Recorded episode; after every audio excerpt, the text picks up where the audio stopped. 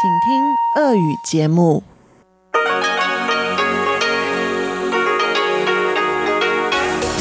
В эфире Международное радио Тайваня. Здравствуйте, дорогие друзья! Вы слушаете Международное радио Тайваня. В студии у микрофона Чечена Кулар. Сегодня 25 октября, пятница. И в ближайший час для вас прозвучат выпуск главных новостей о Тайване и тематические передачи.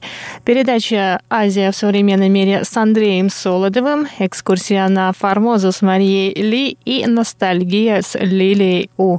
Оставайтесь с нами.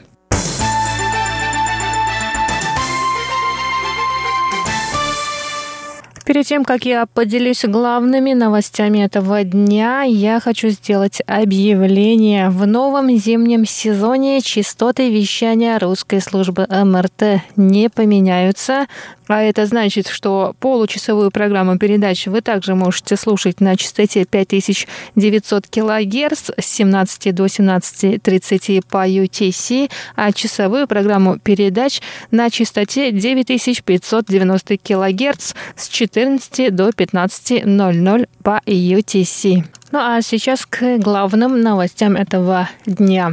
Вице-президент США Майк Пенс выступил 24 октября в Международном научном центре имени Вудро Вильсона.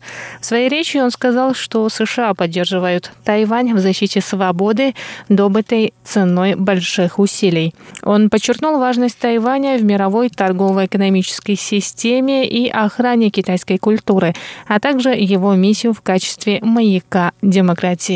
Министерство иностранных дел Китайской республики Тайвань поблагодарило Пенса за поддержку. В МИДе заявили, что США поддерживают Тайвань не только на словах, но уделяют большое внимание вопросам безопасности и мира в регионе и Тайваньском проливе.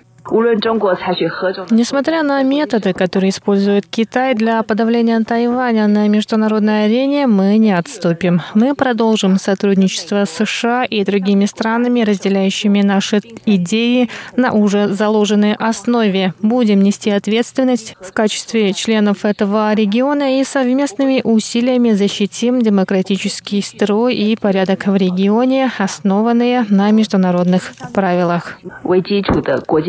Майк Пенс в своем выступлении напомнил мировому сообществу о необходимости защищать Тайвань. По его мнению, Тайвань может показать путь к демократии всему китаеязычному миру. Он отметил, что США придерживаются политики одного Китая и трех коммюнике, но в то же время уважают закон об отношениях с Тайванем. Пенс также осудил дипломатию чековой книжки, которую использует Китай, чтобы перетянуть на свою сторону дипломатических союзников Тайваня. По его словам, власти Китая нарушают свободу вероисповедания и права человека, воруют интеллектуальную собственность и персональную информацию, а также провоцируют военными действиями соседние страны.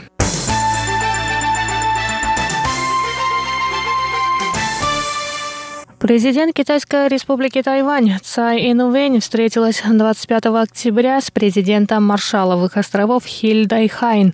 Президент поблагодарила страну дипломатического союзника за поддержку участия Тайваня в международных организациях.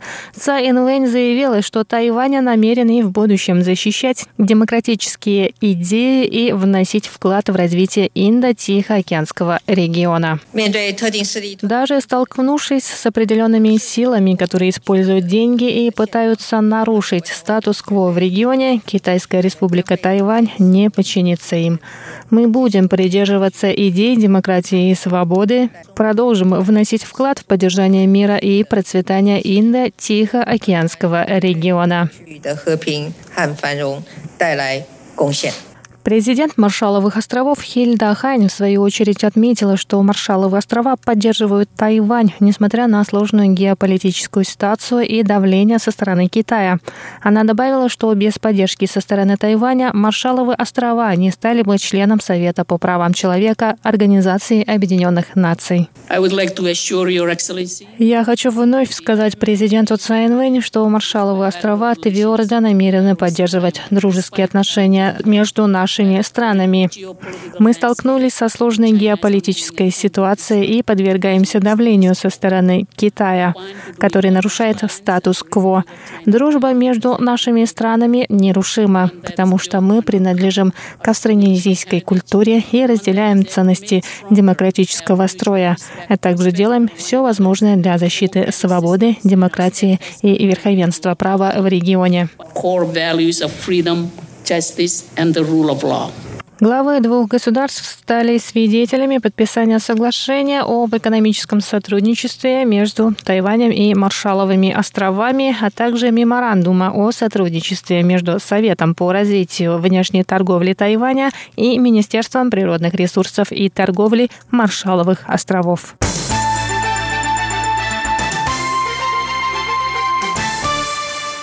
В ноябре 2019 года Центральное метеорологическое бюро примет шкалу цветовых уровней погодной опасности. Желтый, оранжевый и красный цвета будут присвоены холодной, очень холодной и морозной погоде соответственно. Желтый уровень погодной опасности будет объявлен, когда температура воздуха опустится ниже 10 градусов по Цельсию. В случае, если температура воздуха будет ниже 6 градусов или температура температура в 10-12 градусов продержится на протяжении 24 часов и дольше, Метеобюро поднимет уровень опасности до оранжевого. Если температура ниже 6 градусов по Цельсию продержится на протяжении 24 часов и дольше, будет объявлен красный уровень погодной опасности. Для островов Мадзу будет действовать другая шкала на 4 градуса ниже, чем по общей шкале. Центральное метеорологическое бюро считает, что новая система поможет жителям Тайваня сориентироваться в случае понижения температуры и ухудшения погодных условий.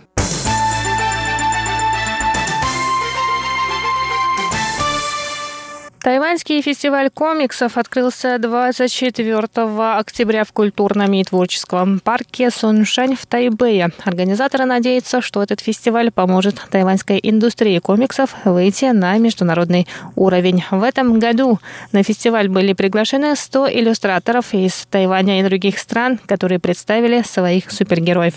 Организаторы считают, что это мероприятие подтолкнет тайваньских иллюстраторов к созданию собственных супергероев. На фестиваль также приехали агенты по авторским правам из Малайзии, США, Японии, Кореи и Франции для знакомства с тайваньскими иллюстраторами. Если местные художники смогут создать сюжеты, которые понравятся зарубежным читателям, это может стать новым направлением развития тайваньской индустрии комиксов.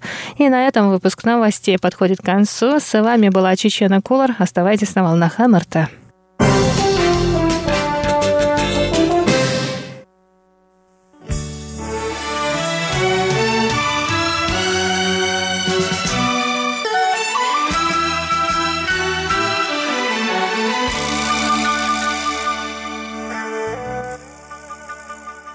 Здравствуйте, дорогие слушатели Международного радио Тайваня. В эфире еженедельная передача из рубрики «Азия в современном мире». У микрофона ведущий передачи Андрей Солодов. Россия и Китай расположены так, что для сдерживания друг друга, если отношения вдруг ухудшатся – им нужен другой набор сил и средств, чем те, которые они используют для сдерживания Соединенных Штатов Америки. Поэтому, сотрудничая с Китаем во многих областях, Россия почти ничего не теряет с точки зрения безопасности, зато осложняет жизнь Америке – укрепляет отношения с ключевым партнером и получает экономический выигрыш. Так начинается статья Василия Кашина, известного китаеведа, специалиста по военной политике Китая, а также по российско-китайским отношениям. Статья была опубликована на сайте московского отделения фонда Карнеги. Сегодня, дорогие друзья, я хотел бы познакомить вас с выдержками из этой любопытной публикации. Итак, наша тема сегодня – Москва-Пекин. От стратегического партнерства к военно-политическому альянсу. Знак вопроса.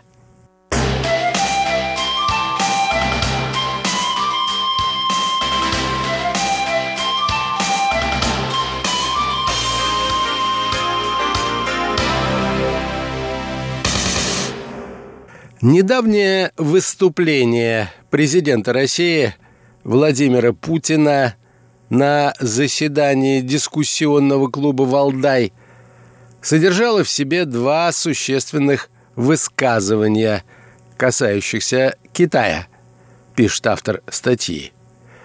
Большое внимание привлекло то, что Путин официально признал, что Россия помогает Китаю – создавать систему предупреждения о ракетном нападении, сокращенно СПРН.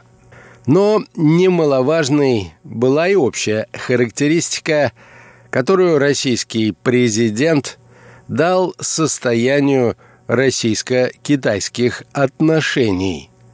Это союзнические отношения в полном смысле – многопланового стратегического партнерства, заявил российский президент. Долгое время, с тех пор, как Москва и Пекин нормализовали свои отношения в 1989 году, обе страны подчеркивали, что принципиально отрицают саму идею союзов – и Россия, и Китай критиковали систему союзов во главе с США и попытки ее расширить именно с точки зрения того, что такие реликты холодной войны лишь повышают напряженность в различных регионах мира.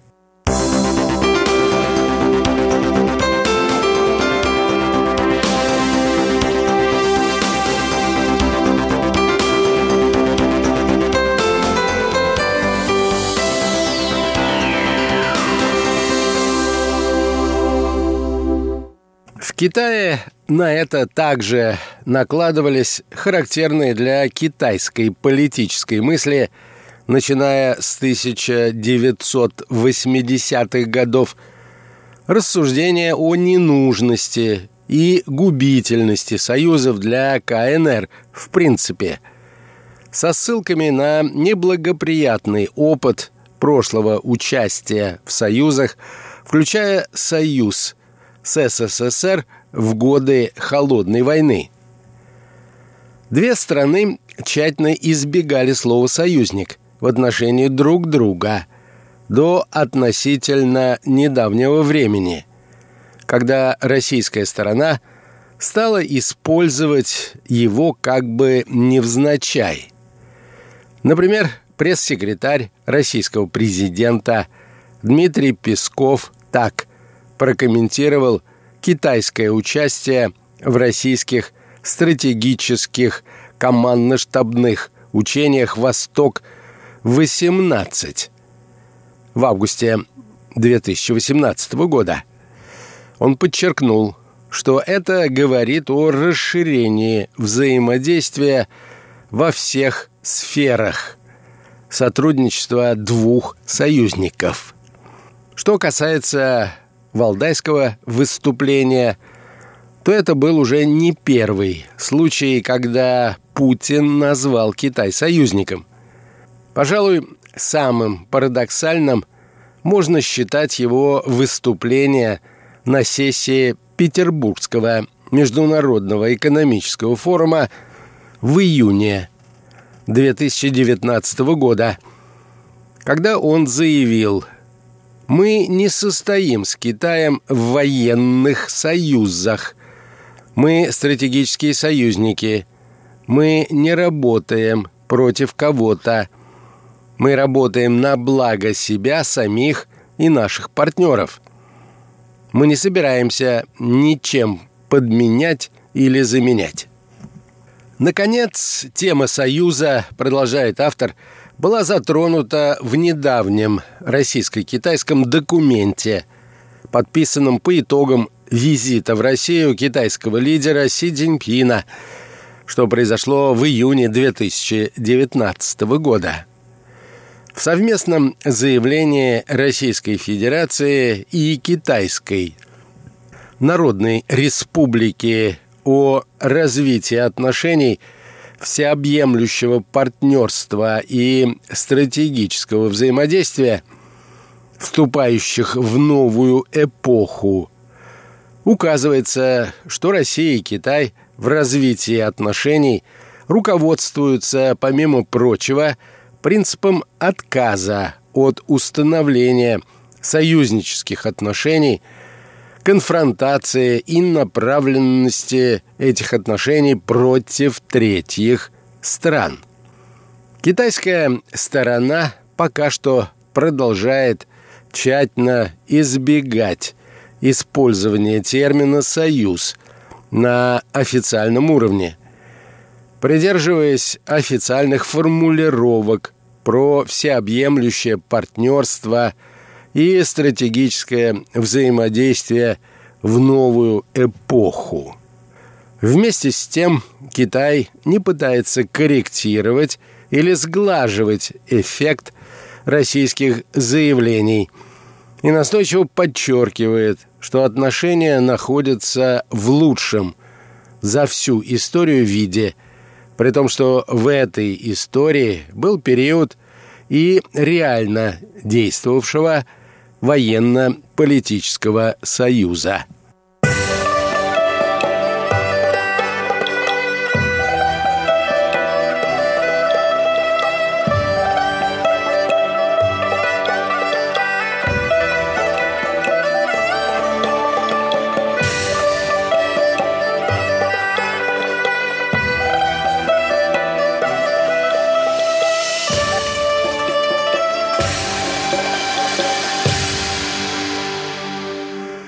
Таким образом, мы видим, продолжает автор, что на политическом уровне стороны говорят о существовании стратегического союза, из которого исключается один отдельно взятый элемент – жесткие обязательства об оказании военной помощи в случае, если один из союзников подвергнется атаке – Однако такая возможность содержится в размытом и завуалированном виде в российско-китайском договоре о добрососедстве, дружбе и сотрудничестве 2001 года. Статья 9 этого договора гласит «В случае возникновения ситуации, которая, по мнению одной из договаривающихся сторон может создать угрозу миру, нарушить мир или затронуть интересы ее безопасности, а также в случае возникновения угрозы агрессии против одной из договаривающихся сторон. Договаривающиеся стороны незамедлительно вступают в контакт друг с другом – и проводят консультации в целях устранения возникшей угрозы. Разумеется, пишет автор, эта статья не содержит жесткого обязательства оказания военной помощи. Но такого обязательства нет и в других современных соглашениях о союзах.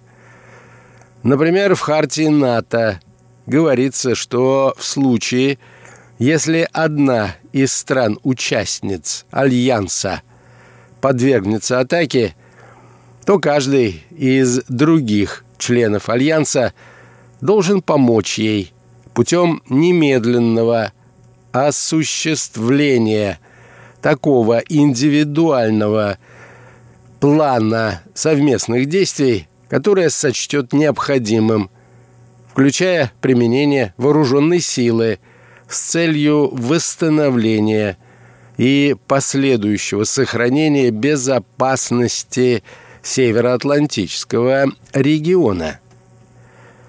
Не менее расплывчатые обязательства, зафиксированные в американо-японском договоре о безопасности 1960 года, который также может рассматриваться как пример длительного и эффективного военно-политического союза. В нем утверждается, что в случае атаки против Японии или против сил США на территории под японской администрацией другой участник договора будет действовать так, чтобы отреагировать на общую угрозу в соответствии с конституционными нормами и процессами каждого из государств. В нынешних условиях, продолжает Кашин, подобная расплывчатость формулировок неизбежна.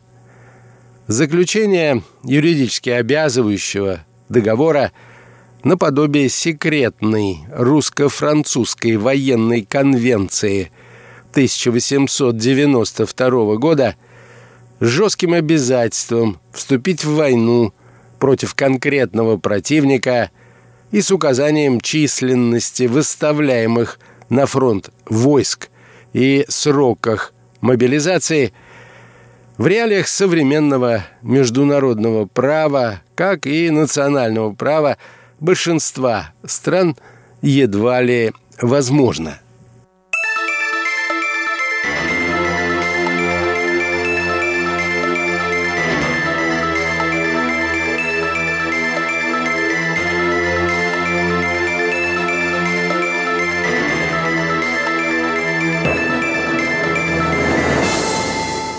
Реальную силу этим соглашениям придают не правовые нормы, а совместное военное планирование и меры по осуществлению оперативной совместимости войск участников Альянса, а также другие аспекты сотрудничества в военной и военно-промышленной сферах.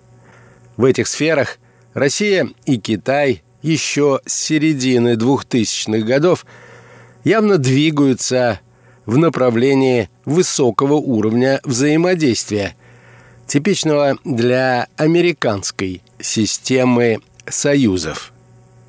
С 2018 года, продолжает Кашин, в военном сотрудничестве двух стран наступил новый этап.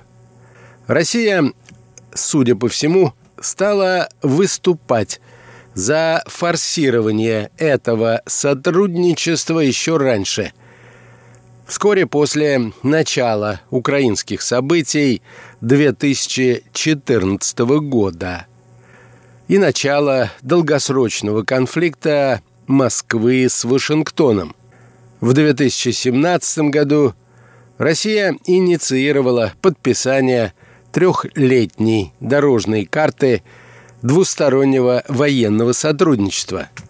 В позиции Китая поворот, видимо, наступил в 2018 году в связи с началом полномасштабной китайско-американской конфронтации, элементом которой стала торговая война, начатая администрацией Дональда Трампа. Чем характеризуется новый этап российско-китайских отношений в военной сфере. Прежде всего, это новое развитие военно-технического сотрудничества с его полномасштабным распространением на сферу стратегических вооружений. Российское руководство признало, что помогало Китаю создать систему предупреждения о ракетном нападении, а это важнейший и наиболее чувствительный компонент системы управления стратегическими ядерными силами любой страны. Нам неизвестны конкретные параметры российского участия. Мы не знаем, каких элементов системы СПРН оно касается.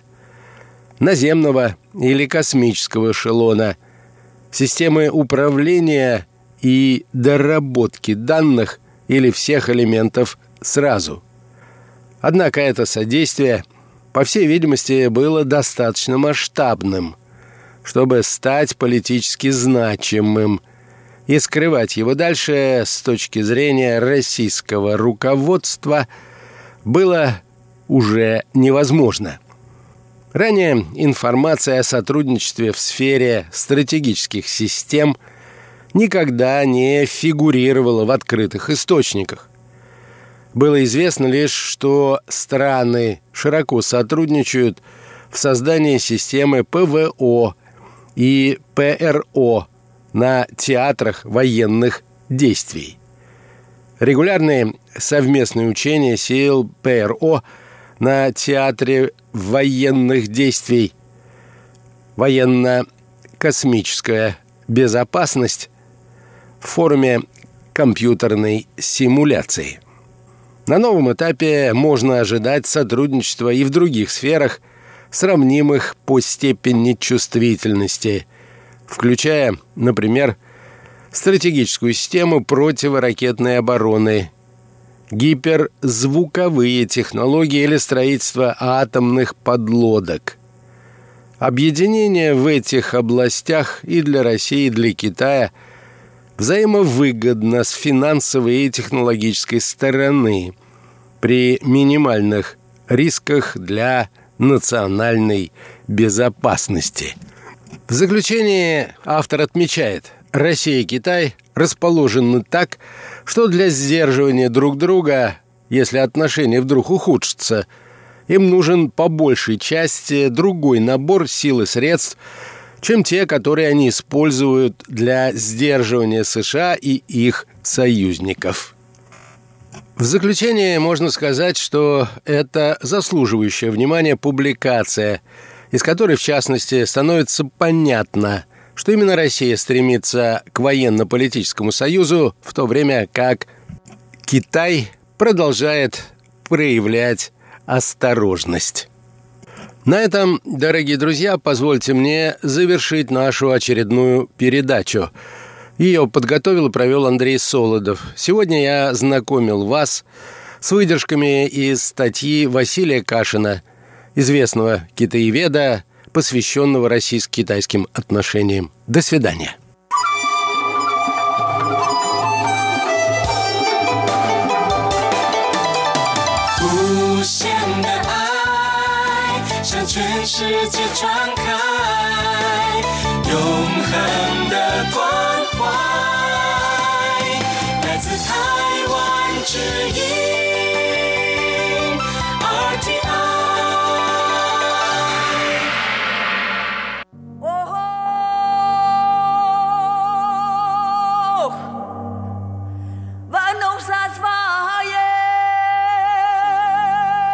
Экскурсия на Формозу.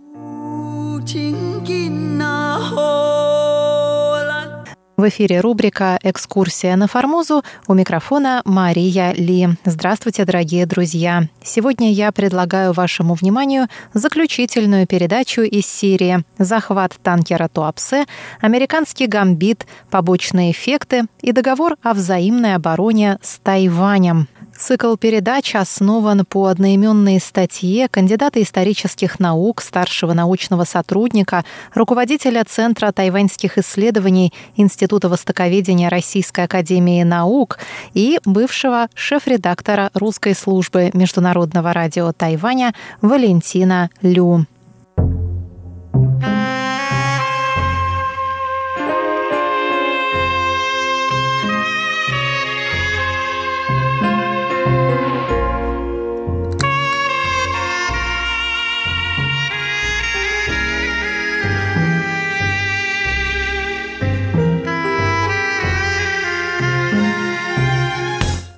История с незаконным захватом 23 июня 1954 года в нейтральных водах между Тайванем и Лусоном советского танкера Туапсе широко освещена в отечественных средствах массовой информации. Однако для верного понимания всей объективной картины и сути событий следует показать взгляд со стороны инициаторов и исполнителей акции.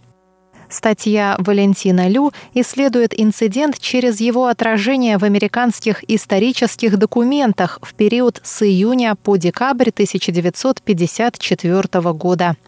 Рассекреченные архивы Госдепартамента США снимают покров с некогда строжайших тайн резко меняют медийные образы основных вовлеченных лиц и дают прямой ответ на вопросы о том, кто и как задумал захват танкера и его команды, а также почему ситуация частично вышла из-под контроля Белого дома, не ожидавшего, что в разыгранном американском гамбите Чан Кайши не удовлетворится ролью простой пешки и начнет свою опасную политическую игру, использовав танкер как инструмент давления и торга за скорейшее подписание договора о взаимной обороне.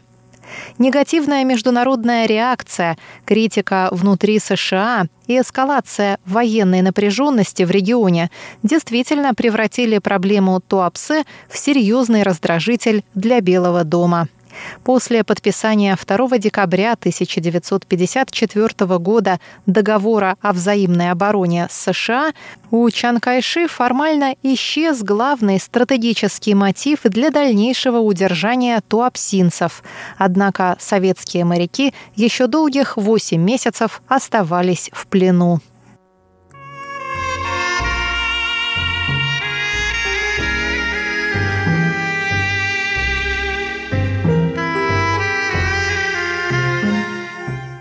Итак, 22 ноября 1954 года в Вашингтоне состоялась восьмая двусторонняя встреча по договору о взаимной обороне, прошедшая за два дня до парафирования и за 10 дней до его подписания.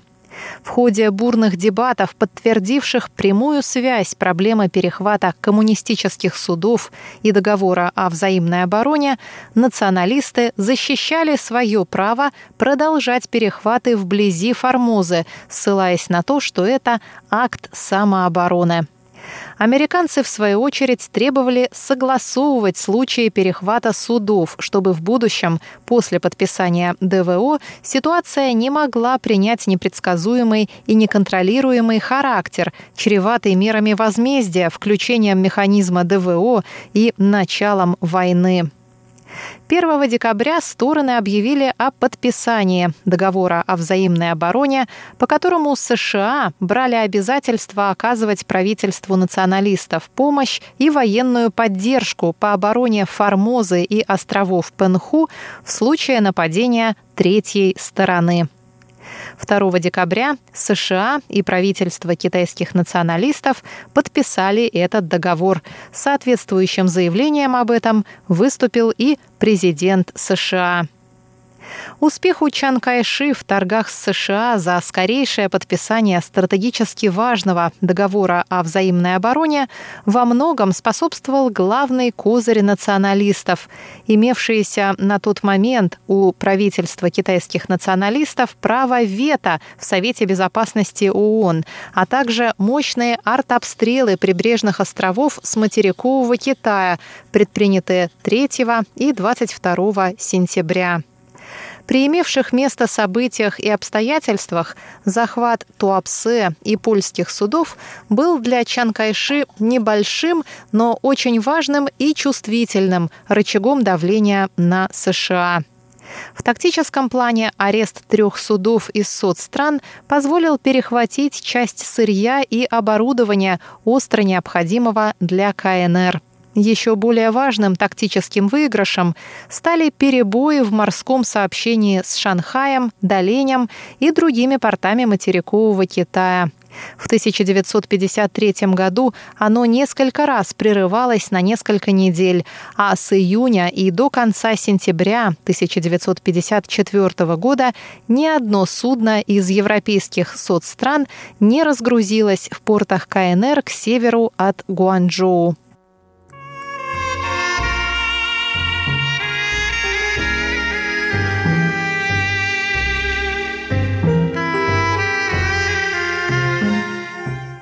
Целом, рассекреченные архивы Госдепартамента США однозначно подтверждают, что операция по захвату Туапсе была на самом деле инициирована Вашингтоном и проведена под полным контролем спецслужб США, действовавших независимо от Госдепартамента, то есть вне дипломатических каналов.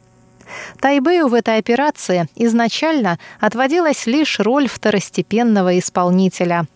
Однако, использовав инцидент с танкером как болевую точку для давления на США в переговорах о защите и поддержке правительства китайских националистов на Тайване, Чан Кайши блестяще переиграл Вашингтон и обернул в свою пользу навязанную было опасную роль пешки в американском гамбите. После подписания договора о взаимной обороне у Чан Кайши, казалось бы, исчез главный стратегический мотив для дальнейшего удержания танкера. Но теперь ему было тактически выгодно тянуть время до ратификации ДВО, которая произошла лишь 3 марта 1955 года. Кроме того, удержание трех судов и команд означало фактическое продолжение морской блокады. Наконец, Чан Кайши и правительство китайских националистов опасались потери лица. Уже одни только мысли вслух об освобождении танкера и команды вызывали резкую критику со стороны законодательного юаня и прочих кругов на самом острове. Вероятно, генералиссимус все же мог уступить мировому давлению и отпустить советских моряков в декабре, сразу после окончания девятой сессии Генеральной Ассамблеи ООН. Но в конце ноября вскрылись важные факты, которые резко изменили ситуацию и привели к тому, что заинтересованными в удержании заложников оказались теперь уже США.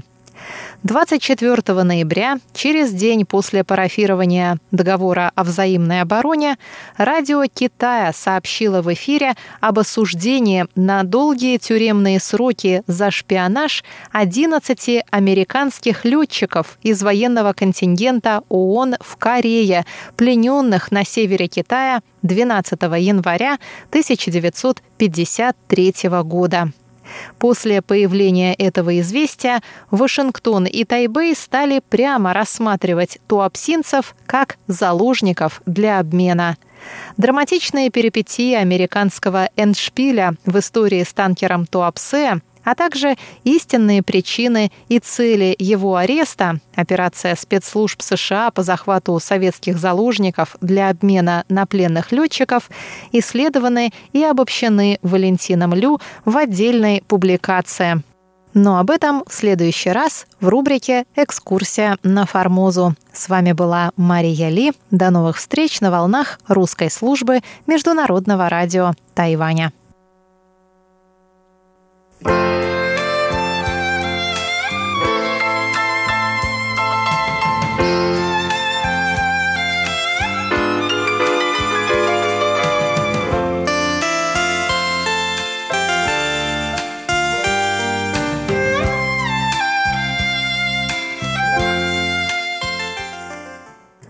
Здравствуйте, дорогие друзья!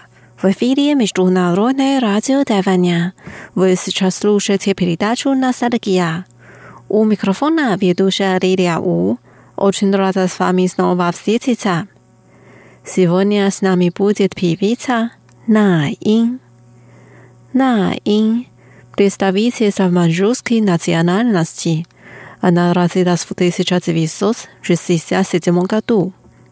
Ее талант раскрылся во время участия в музыкальных конкурсах. После этого она выпустила альбом «Бай Тян Бу Дong Е Де Хэй» День и ночь не понимают друг друга. ее прозвали королевой любовной песни «Чинго Тенхо». Сегодня давайте послушаем песни, которые вышли в начале 90-х годов.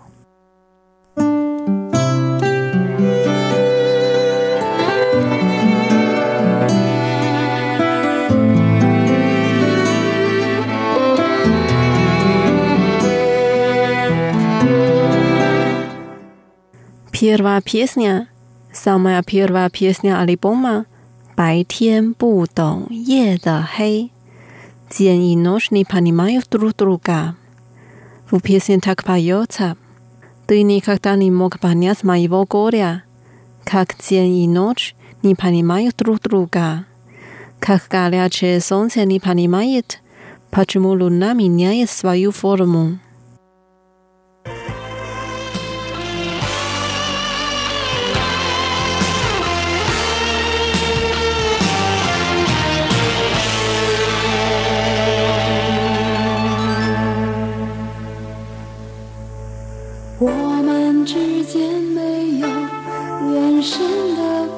你没有相互占有的权利。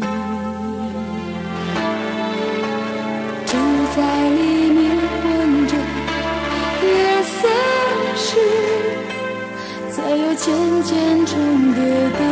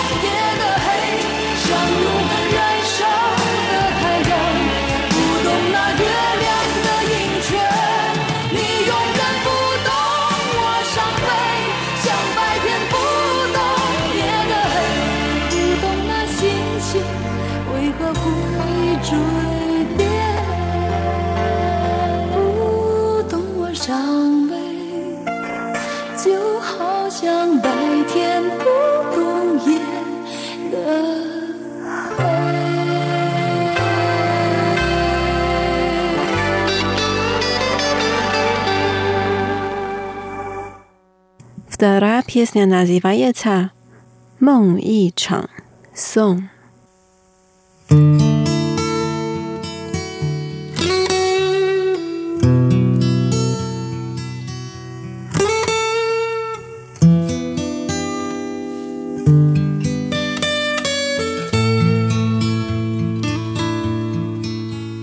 我们都曾经寂寞，而给对方承诺。只是这样的日子，同样的方式，还要多久？我们改变了态度，而接纳了对方。我们委屈了自己，成全谁的梦想？只是这样的日子，还剩下多少？已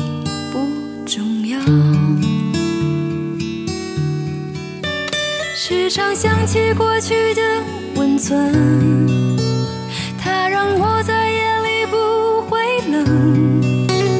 你说一个人的美丽是认真，两个人能在一起是缘分。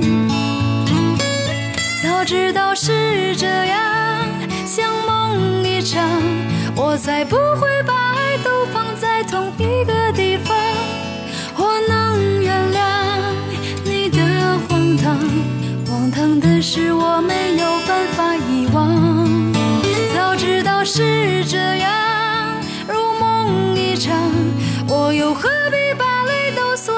自己的眼光？让你去疯，让你去狂，让你在没有我的地方坚强。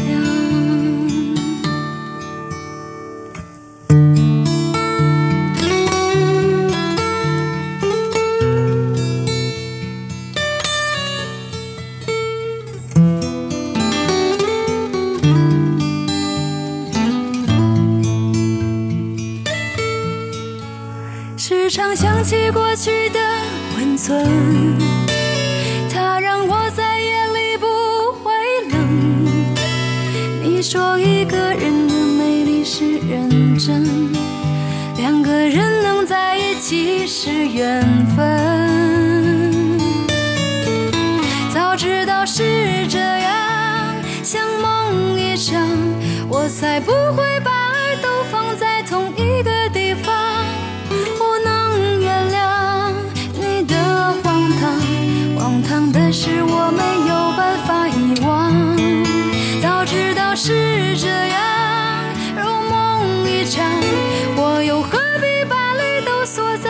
自己的眼眶？让你去疯，让你去狂，让你在没有我的地方坚强，让我在没有你的。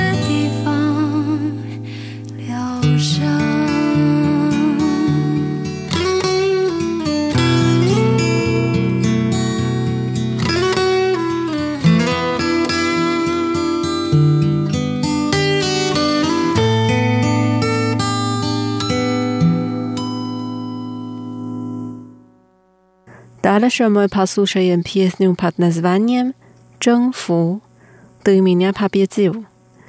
«Ты так меня победил», отрезал мне путь к отступлению. Мое сердце твердо, но мое решение глупо.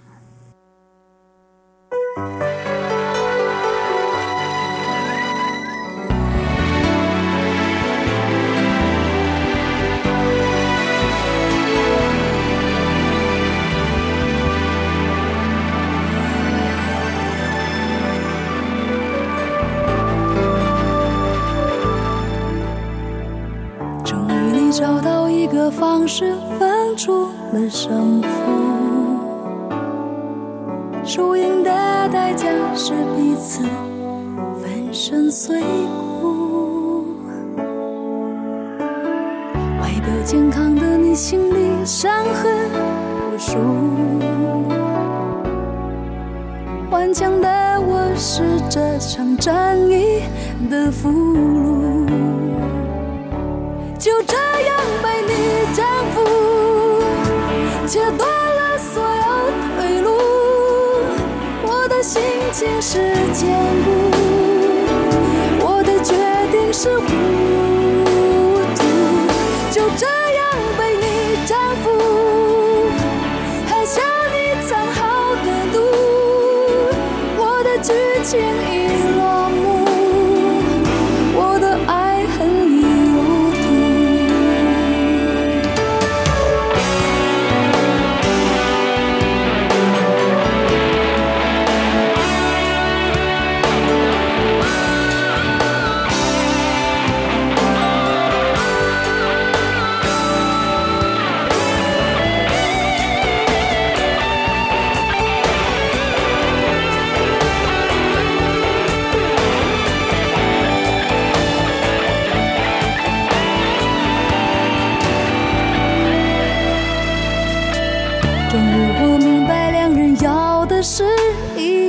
结束，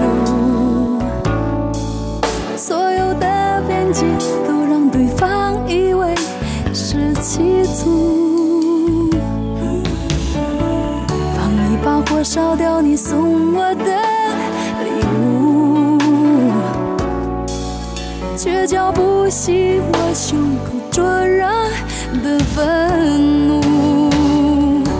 就这样。切断了所有退路，我的心情是坚固，我的决定是无。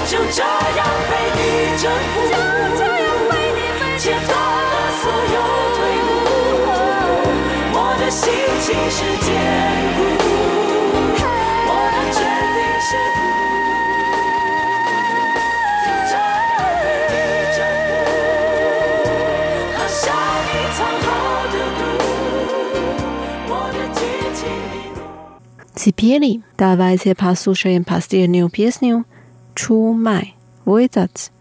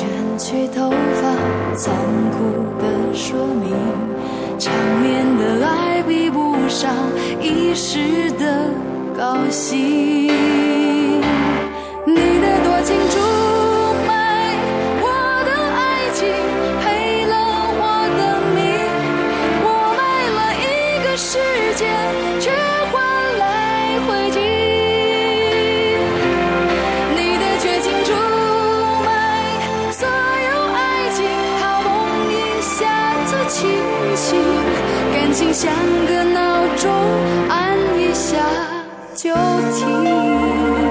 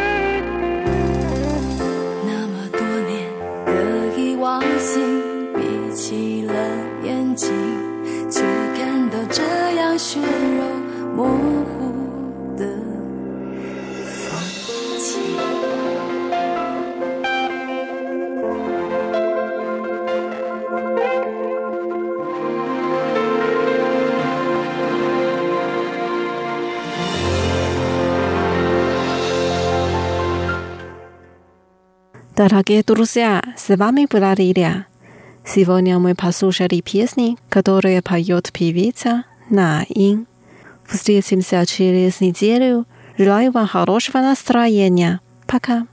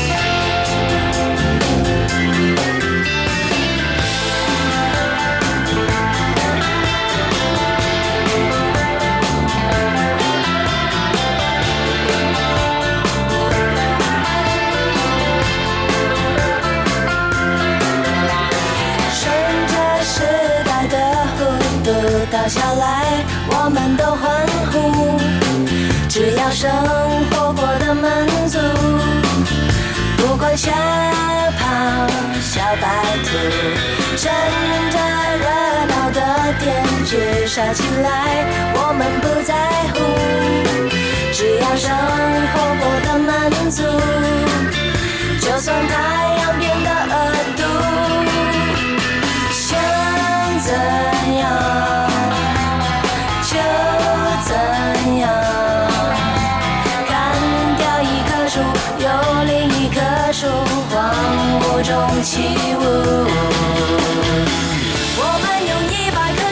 写成一千段